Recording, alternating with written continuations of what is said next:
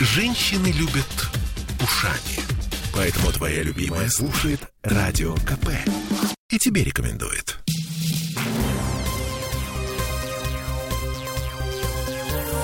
Темы дня.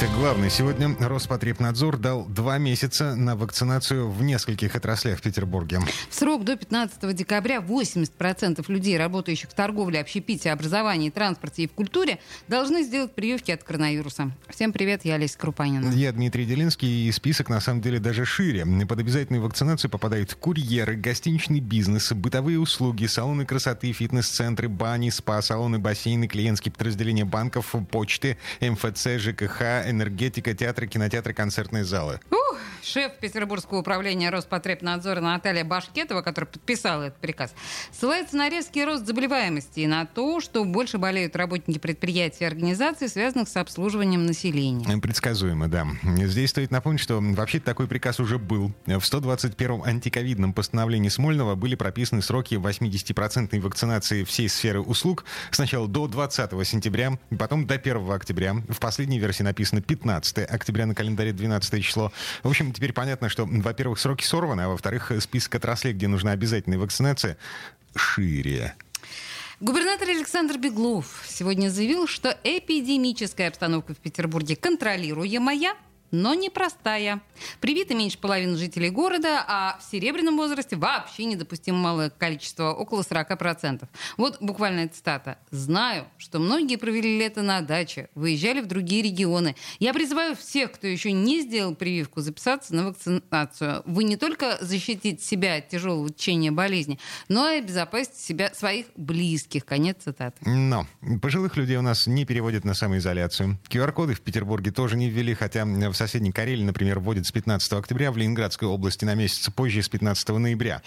Почему так и вообще, почему нас накрывает четвертой волны? Когда все это, черт возьми, закончится? Давайте попробуем разобраться вместе с инфекционистом, заслуженным врачом России, профессором Алексеем Яковлевым.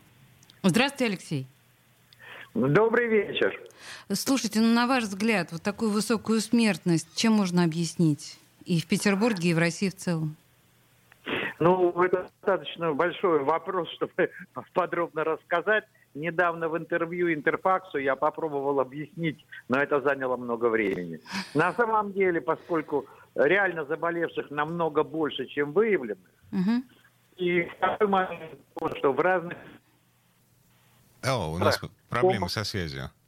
По-разному оказывается. Алексей, Алло. да, э, просто вы чуть э, так спорадически звучите. У меня еще такой вопрос. Сейчас очень много европейских стран, и не только европейских, азиатских стран, вообще отказываются от мер эм, ограждения, да, там все коронавирусные меры отменены, например, в Великобритании, Сингапуре, Норвегии, Дании. Э, такой путь возможен?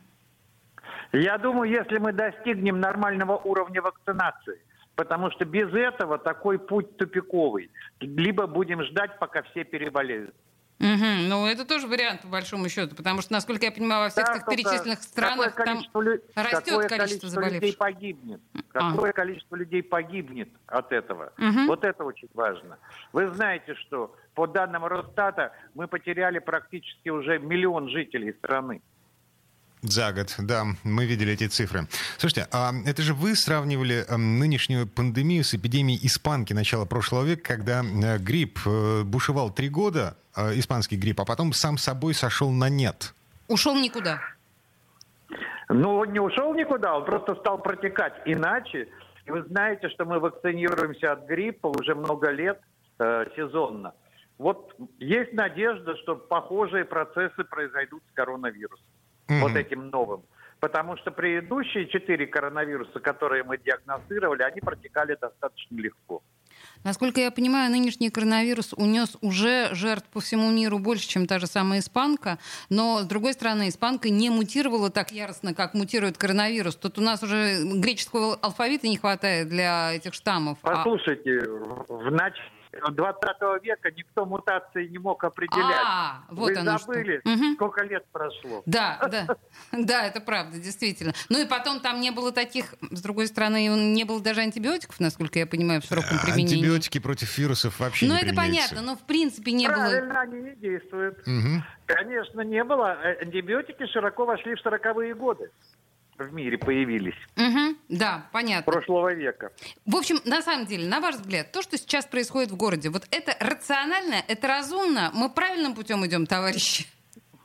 Мы идем в, в- в общем тренде. Но самое главное, что люди все расслабились. Я вот несколько дней езжу в общественном транспорте. Ну, я хочу сказать, афоризм мне э, доктора из Москвы прислали. Вчера ехал в вагоне метро. Нас было трое в масках. Остальные, видимо, бессмертные. Да, да, к сожалению, это очень похоже на действительно. Ам, ну, то есть мы идем по сценарию э, вот столетней давности, сценарию испанки, когда... э, Само пройдет. Да, э, мы либо переболеем, вот, либо помрем. Ам, Те, кто... Нет, либо вакцинируемся.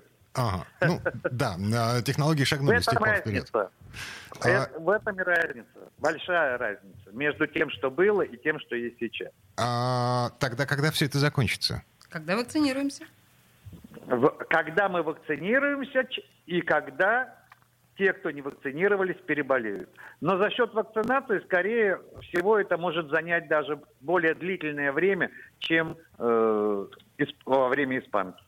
То есть не три года, а четыре, пять. Десятилетия. Это зависит от темпа вакцинации. Если быстро всех привить, то тогда будет не дольше. А если час по чайной ложке вакцинировать, то тогда мы практически просто затягиваем, потому что через полгода у большинства иммунитет падает, и человек снова может заболеть. Мгм. То есть нам нужно вырабатывать в себе привычку раз в полгода ходить на уколы в поликлинику.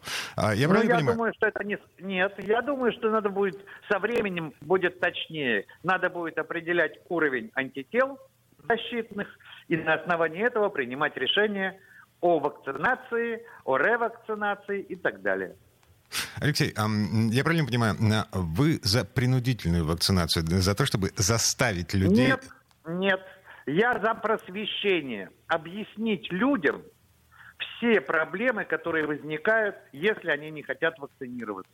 Потому что мы, не желая, можем нанести вред своим близким, своим друзьям, всему своему окружению. Осознание собственной ответственности, с моей точки зрения, важнее всего. Алексей Яковлев, инфекционист, профессор, заслуженный врач России был у нас на связи. Алексей, Спасибо, большое. Спасибо. Я напомню на всякий случай, значит, э, QR-коды у нас пока не вводят. Пока. Э, В Ленинградской области QR-коды для посещения массовых мероприятий, там, э, вплоть до кино, театров и эм, фитнес-центров, вводят с 15 ноября. Вот. В Карелии с 15 октября уже. То есть в следующие выходные в соседней Карелии э, уже QR-коды. И, эм, ну, в общем, Смольный э, и Петербургский Роспотребнадзор сейчас попытаются добиться 80% вакцинации во всей сфере обслуживания. Снова попытается. Опять.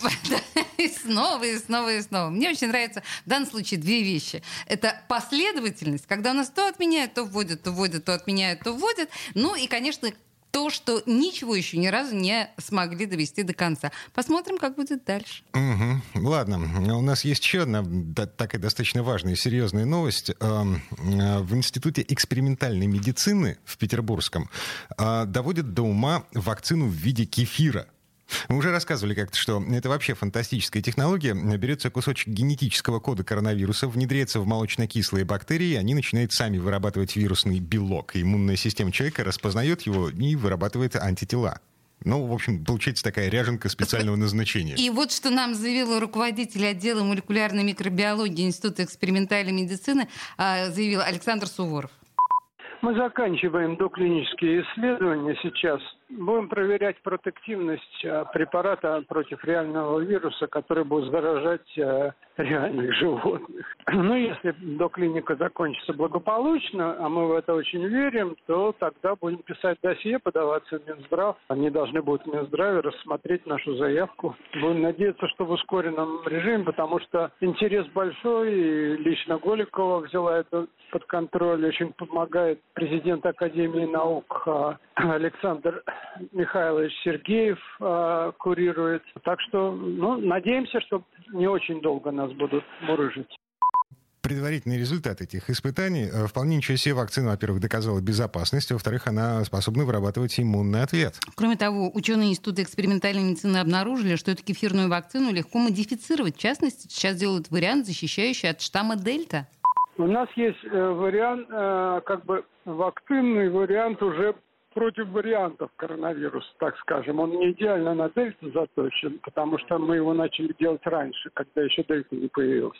Но против вариантов э, коронавируса, да. Мы рассчитываем, что он и против дельта будет работать лучше предыдущего варианта, который у нас тоже имеется. Это руководитель отдела молекулярной микробиологии Института экспериментальной медицины Петербургского института экспериментальной медицины Александр Суворов. Ну и вы слышали, доклинические испытания эм, кефирной вакцины, ну так ее назовем еще Мне раз. так нравится кефирная вакцина. Э, хорошо, ря- ряженка спецназначения. В общем, доклинические испытания продлятся до конца года, а дальше дело за разрешением от Минздрава и испытаниями на добровольцах. Все равно получается как-то очень долго, Дим. Еще, значит, получается два месяца ждать до конца года, а там, когда она...